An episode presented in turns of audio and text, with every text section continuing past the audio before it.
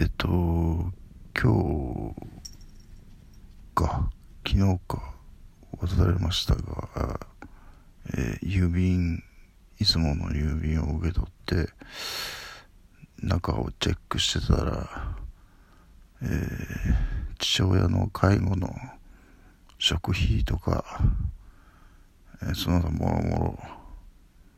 こうガッと食費は2倍に上がると。いうことで、えー、その他にもなんかこうこう限度額が決められてたのがちょっと上乗せされて、えー、まあ、はっきり言ってお金的に厳しくなることが決定したんですよね。もうもうそれ決定の通知が来たもんですからえーまあ、反対する余地も何もなくて、えー、ああそうですかっていうことしかできないんですけれども。でそうするともうちょっと今までやってたような寄付とか遊びとかなんとかかんとかってそういうお金に余裕が全くなくなってしまうってことが予想されるのでこれなんつうか団長の思いというかあのえー、モンゴルの女の子に月々4500円っていうのもまあ1年やったからまあ出向で許してもらうかっていう感じですね。でそれもやめてえー、まあ英会話もやらないと。で最後に残ったダンスももうやめようと。じゃあ何すんのって言うとよくわからないですけれどもね。あのー、何か起こりますよ。僕がこういう生活になるということは絶対何か起きます、えー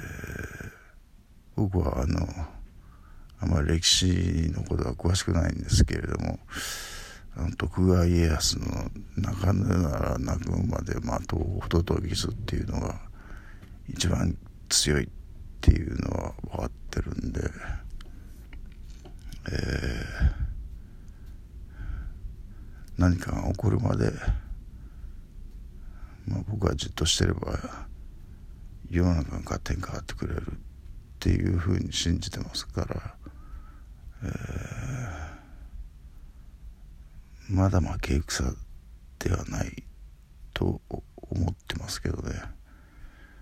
えー、そうですね。とにかくそういうわけでやることがほとんどもうほとんど家事だけ家事と猫の世話だけになってしまったということとこれから世界日本ものすごい大きな変化がどっとやってくるっていうのはいや僕は分かりますけどね。ええ。まあそこでサバイブできるかどうかっていうのはサバイブできるはずだと思ってますけどね僕はね。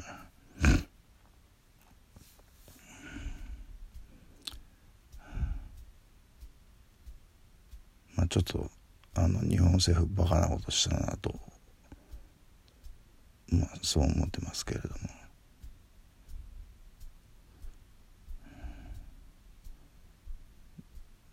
僕と世界と戦ってどっちが勝つかって言ったら